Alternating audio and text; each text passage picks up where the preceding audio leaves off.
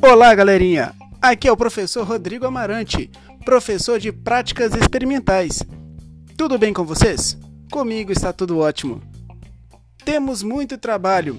Apesar da pandemia da Covid-19, estamos trabalhando para garantir que vocês tenham o direito de ter a carga horária anual cumprida. Mas, enfim, não vim falar de burocracias. Vamos ao que interessa. A partir de agora, vamos iniciar os trabalhos com nossas práticas. Antes da suspensão das aulas presenciais, estávamos nos preparando para iniciar a primeira aula prática na área de física usando carrinho de fricção. Lembram-se? Tem até alguns carrinhos que foram entregues por vocês.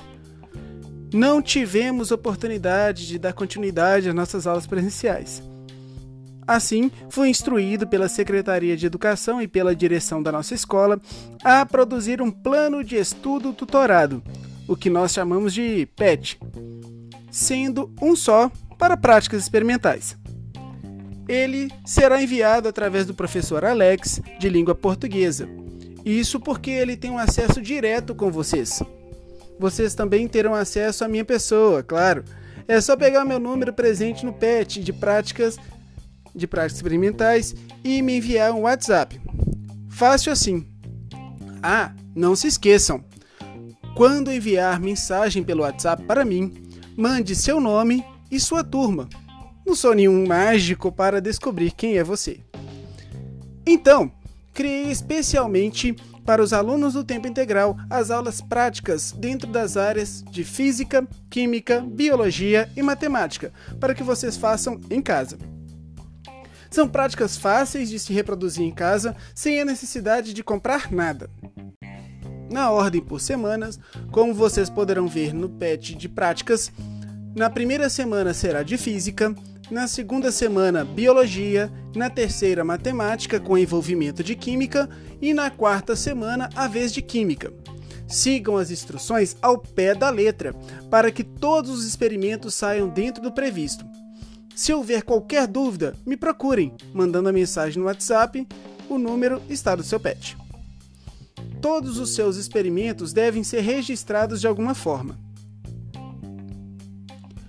Concedo a vocês três opções: gravar um vídeo realizando o seu experimento, explicando cada parte, o que acontece, o resultado, enfim, mostrando tudo.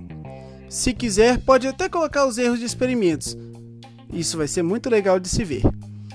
Isso deve ser enviado nas formas que constam em seu PET. Tá tudo lá. Outra forma de registrar é fotografando cada parte do seu experimento. Junto das fotos, você deve enviar as respostas dos questionários de cada experimento. É só dar uma olhadinha no seu PET que consta tudo lá. Agora, se você tem vergonha de se apresentar, não é muito fã de mídias, não gosta de câmeras, não tem problema. Você pode fazer seu experimento. Tire fotos somente dos produtos e da execução do seu trabalho e escreva um relatório, aquele em que aprendemos em sala de aula. Lembram-se? Você deve ter na sua, no seu caderno. Se não tiver, tire suas dúvidas comigo, é só me procurar. Então, galera, é isso. Mesmo em casa, temos muito trabalho. Ah, já ia me esquecendo. Não há data para entrega, porém, quanto antes você enviar, menos trabalho terá depois. Não precisa correr para fazer, mas os experimentos são tão legais que você não vai aguentar esperar. Vai querer fazer agora mesmo. É isso aí, galera. Se precisar, é só me procurar, meu contato está em seu pet. Não deixem de experimentar. Um abraço! Esse foi um podcast do seu professor de práticas, Rodrigo Amarante.